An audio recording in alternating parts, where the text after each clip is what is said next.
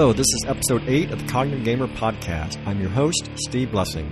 Apologies for the long time since the last episode, but Hurricane Irma intervened.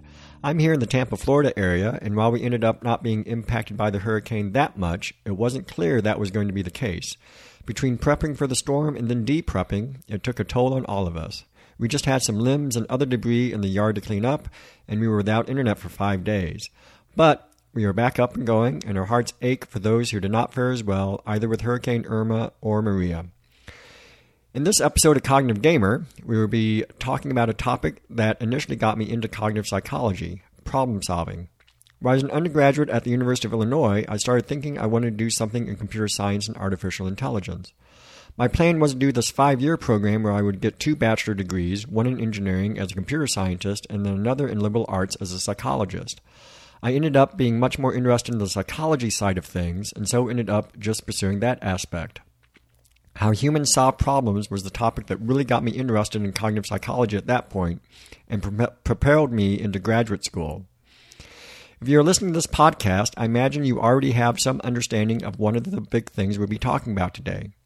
In discussing games, we often talk about how complex the game is, and in doing so, often mention how many different states the game can be in. Indeed, in an earlier podcast, I talked about this when talking about computer programs that play chess and Go. If you remember, chess has like 10 to the 120th power possible board positions, and the game of Go has like 10 to the 360th power possible board positions. This is a common way to talk about game complexity to think about how many different states a game can be in. And then, to think about playing the game, you need to think about how you navigate between these states in order to get from the initial board position to one of the win states. Well, cognitive psychologists take the similar notion of game players navigating game states and apply it more generally to how people solve problems. To be clear, cognitive psychologists also have a very general definition of what a problem is. Anytime your current state doesn't match your goal state, where you want to be, you have a problem to solve. So, when you get up in the morning and you're in your, in your pajamas and you want to be well dressed for the day, that's a problem. You're in algebra class, and on your worksheet is 2x plus 3 equals 7, and you want to be in a state where you have x equals something, that's a problem. You're working on a presentation for work, and you just open a blank PowerPoint file and want to have an attractive presentation by the end of the day, that's a problem. Finally, maybe you're a policymaker and you want to solve world hunger. That's a problem as well. This definition of problem also works in other types of games beyond just chess and Go, both board games and video games. You just started a Magic the Gathering game? You have a problem to solve how best to play your cards in order to win. You just started controlling Link on the Great Plateau in Breath of the Wild and trying to figure out what to do to kill Ganon? That's a problem. Before continuing, now is a good time to talk about some ways that cognitive psychologists describe these very different types of problems. One set of terms that are sometimes used are knowledge lean versus knowledge rich problems. Not surprisingly, this refers to how much knowledge is required in order to navigate through the problem. Simple games and problems that do not require much knowledge in order to solve them are referred to as knowledge lean problems. Some games are advertised as taking only minutes to learn or some such. The Go like game Othello, I believe, is advertised as taking a minute to learn but a lifetime to master. It's a knowledge lean game and problem. You just need to know how to capture pieces by laying down your markers. Other games like Twilight Imperium have a very long rules explanation. Coin op video games like Pac Man and Space Invaders needed to be very knowledge lean so that people felt comfortable plunking in quarters, but home games can require more knowledge of the player. So, we can have knowledge lean and knowledge rich problems, and this acts not as a dichotomy but as a continuum. Pac Man on one side, Europa Universalis 4 on the other, and Ratchet and Clank someplace in between. Another useful distinction to be made between problems is, is how well defined the problem is. For some problems, it's very clear what exactly the problem is, how to make moves between problem states, and it's clear once you have found a solution. These are well defined problems. Backgammon and tic tac toe would be in this camp. Other problems are much more ill defined. You mostly know what the problem is, maybe you know how to move between the problem states, maybe, and hopefully you know when the problem is solved, but perhaps not. A role playing game like Dungeons and Dragons might be a great example here. Like knowledge lean versus knowledge rich, this is a continuum as well, though most games tend to be more well defined than not. Using the non game examples from before, solving an algebra problem is pretty well defined. coming up with your work presentation much more ill defined, and perhaps figuring out what to wear is someplace in between. If tic tac toe is well defined and role playing games are ill defined, then maybe an open world game like Assassin's Creed or Just Cause is someplace in between. We have knowledge lean versus knowledge rich problems, and we have well defined problems and ill defined problems. Any problem, given a cognitive psychologist's general definition of where the problem is, falls someplace on this two dimensional axis. Regardless of where it falls on this axis, though, we can now consider another great way to think about problem solving. Again, cognitive psychologists are using a lot of how game designers may think about playing games. In all of these games and problems that we've talked about so far, you have the initial state and the goal state, and then you also have all the states in between, the intermediate states. There are ways to transition between all of these states, the moves of the game, if you will. All of these states and transitions taken together, a cognitive psychologist would refer to as a problem space. Some problem spaces are on the smaller side, like tic tac toe, and some are quite large, like chess and go. The key insight is that any problem can be represented by its problem space, even ill defined problems. Sure, it's hard to conceptualize and might be essentially infinite, but even something like a Dungeons and Dragons game could be represented by a problem space, the player's initial state, where they could possibly end up, and all the states in between.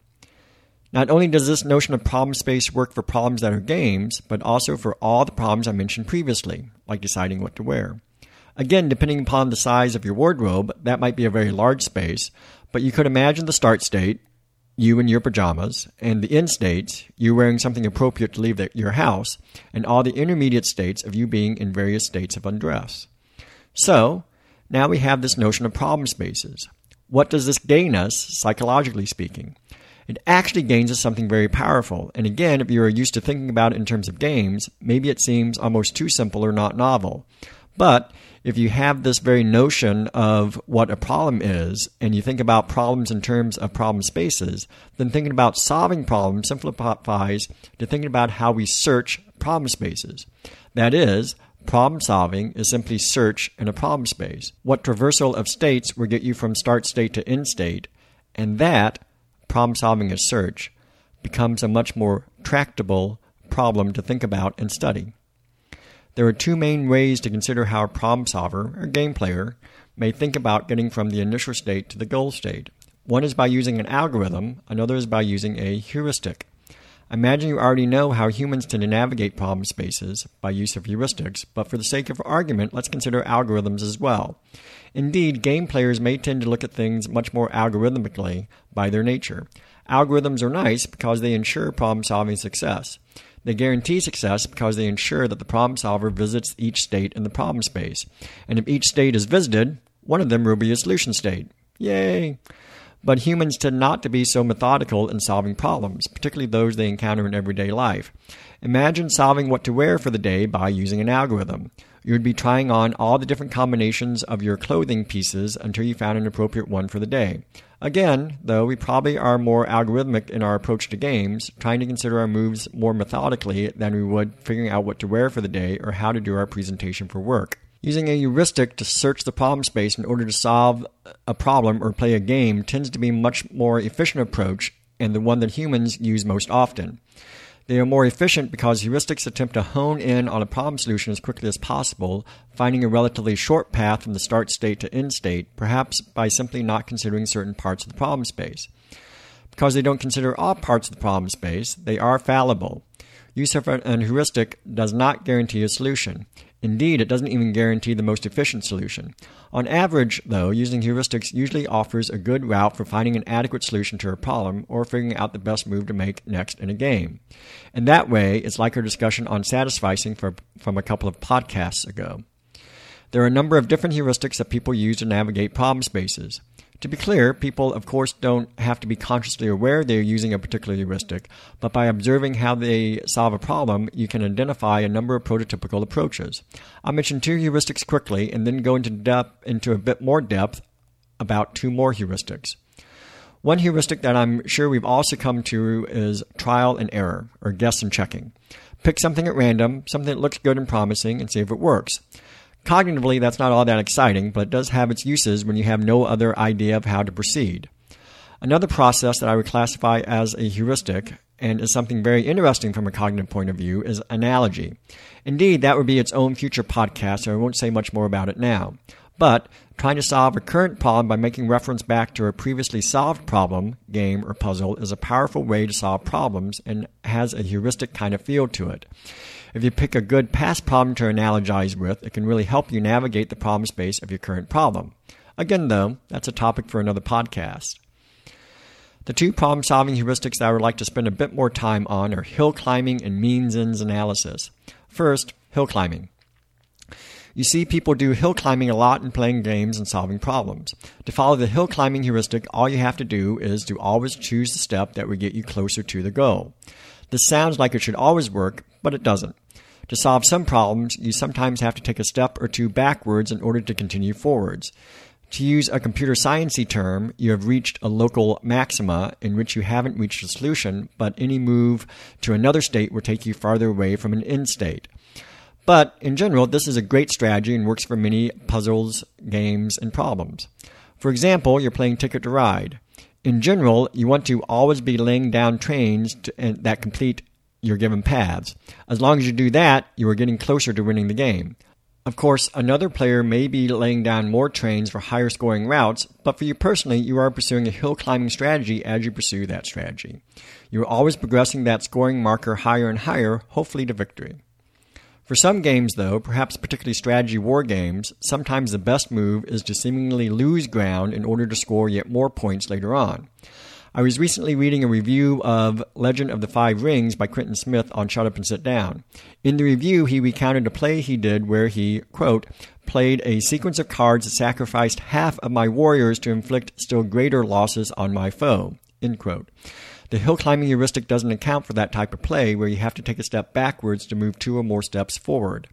A more sophisticated strategy, means ends analysis, can account for this type of behavior that people will on occasion do.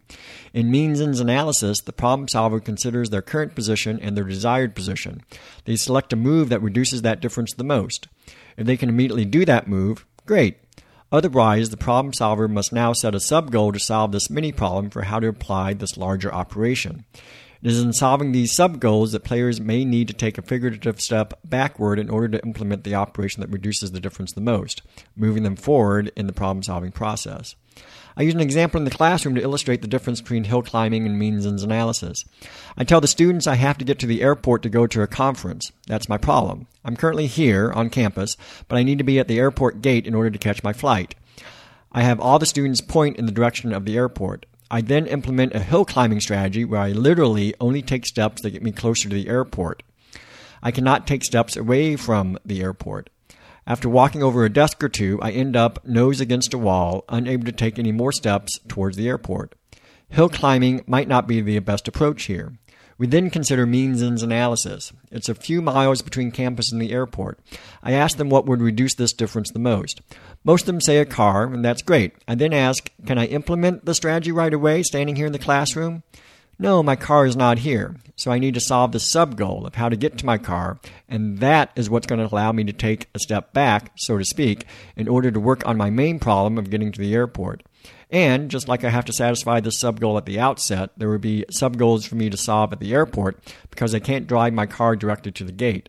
Some combination of hill climbing and means ends analysis gives us a couple of great all purpose approaches to solving a variety of different problems, puzzles, and of course, playing games. I would like to leave you with two thoughts. First is actually a puzzle that you may already be familiar with, but it shows this tension between hill climbing and means ends analysis. It's the orcs and hobbits problem, also known as the missionaries and cannibals puzzle. Imagine there are three orcs and three hobbits traveling together for some reason or another. They come across a river and have to cross. They have a boat that can hold two creatures at a time. If at any point in their transition from one side of the river to the other there are more orcs than ha- hobbits, the orcs will, of course, eat the hobbits. How can you move all six creatures from the one side of the river to the other? If you're not familiar with this puzzle, it can be a little challenging because at one point you have to violate hill climbing in order to solve it. The second thought to leave you with follows from this observation from the Orc and Hobbits problem. What makes a game, puzzle, or problem hard is our ability to navigate its problem space.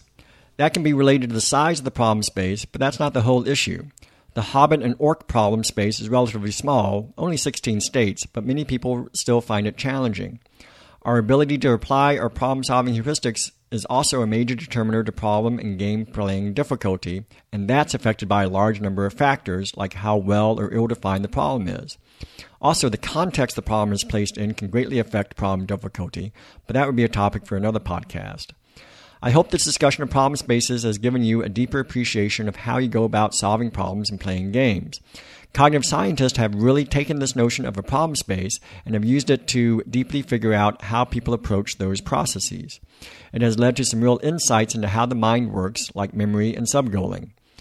Next time, we'll have a real treat here on Cognitive Gamer as I, I will interview someone about the role games can play in childhood development and how certain cognitive milestones can be measured by the playing of games. As always, I welcome any comments or questions you may have, so please email me, steve at cognitivegamer.com, and also visit my website, cognitivegamer.com. Also, you can like me on Facebook, Cognitive Gamer, or follow me on Twitter, Twitter at cognitive underscore gamer.